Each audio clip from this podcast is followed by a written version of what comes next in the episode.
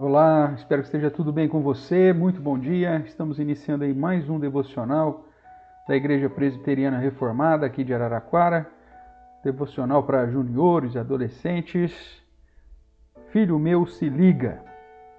Um devocional que utilizamos aí dos provérbios de Salomão para tratarmos das questões do dia a dia relacionadas à vida daqueles que amam a Deus e a sua palavra. Hoje nós vamos fazer a leitura do verso 19. Eu convido você então a acompanhar aí, abrir sua Bíblia em Provérbios, capítulo 11, verso 19. Diz assim a palavra do Senhor: Tão certo como a justiça conduz para a vida, assim o que segue o mal para a sua morte o faz.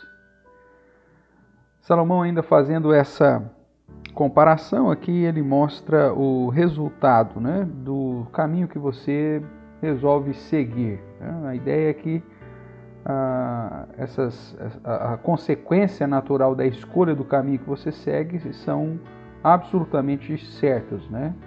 Então, aqueles que praticam a justiça andam pelo caminho que conduz para a vida, enquanto quem pratica a maldade caminha direto para a própria morte. É óbvio que o provérbio aqui em questão, ele trata da questão tanto da vida eterna, da questão da salvação, como também das questões do nosso dia a dia, da, da vida terrena.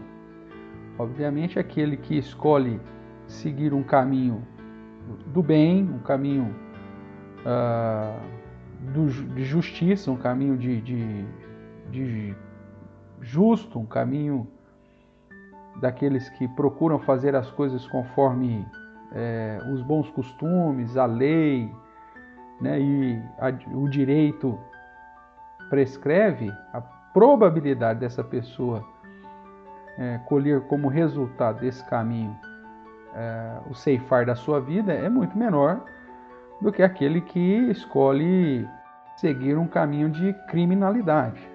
Né? Então, seguir o caminho ou seguir o mal, seguir a prática da maldade, te coloca em risco, em muito maior risco do que aquele que anda da maneira correta. O apóstolo Paulo também chama isso, quando lá em Romanos capítulo 13 ele nos exorta a, a adorar a Deus através da obediência às autoridades, ele diz: olha, você quer viver bem e ter dias longos e não ter problema com as autoridades? Faça o bem, né? Cumpra com a sua obrigação. Porque não é sem motivo que a autoridade vem contra aqueles que andam de modo correto, inclusive trazendo a, a espada, né? trazendo juízo, trazendo condenação e inclusive morte uh, por conta do, do caminho que foi escolhido. Veja, nós estamos trabalhando na, no campo da probabilidade. Tem hora que os justos também morrem de modo injusto, né? Tem hora que situações acontecem e o malvado ainda se preserva e o justo acaba pegando aí uma bala perdida, né? Pode estamos sujeitos infelizmente a essas situações é, injustas aos nossos olhos.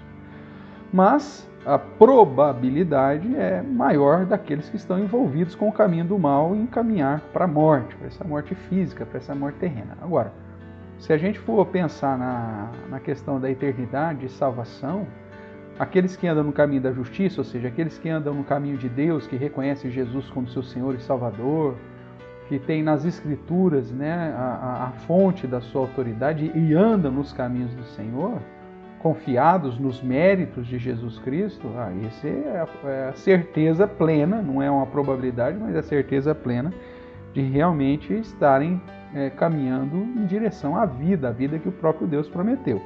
Enquanto que aqueles que seguem o mal, que desprezam a palavra, as verdades da Bíblia, o, o, o, a obra realizada por Jesus Cristo e preferem as trevas ao invés da luz, esse também é, caminha diretamente para a condenação eterna seja no contexto então de vida eterna ou no, contexto de vida terrena, andar na justiça sempre é um bom negócio. Por isso, que você possa escolher corretamente o caminho que deve andar aí, uh, para que, de certa forma, a sua postura te conduza para a vida e não para a morte, seja ela num contexto de vida terrena, seja num contexto de vida eterna. Reflita um pouquinho mais no verso, esteja com seu coração inclinado para a palavra do Senhor e que Deus possa ser o alvo a ser seguido, que a palavra do Senhor possa dirigir cada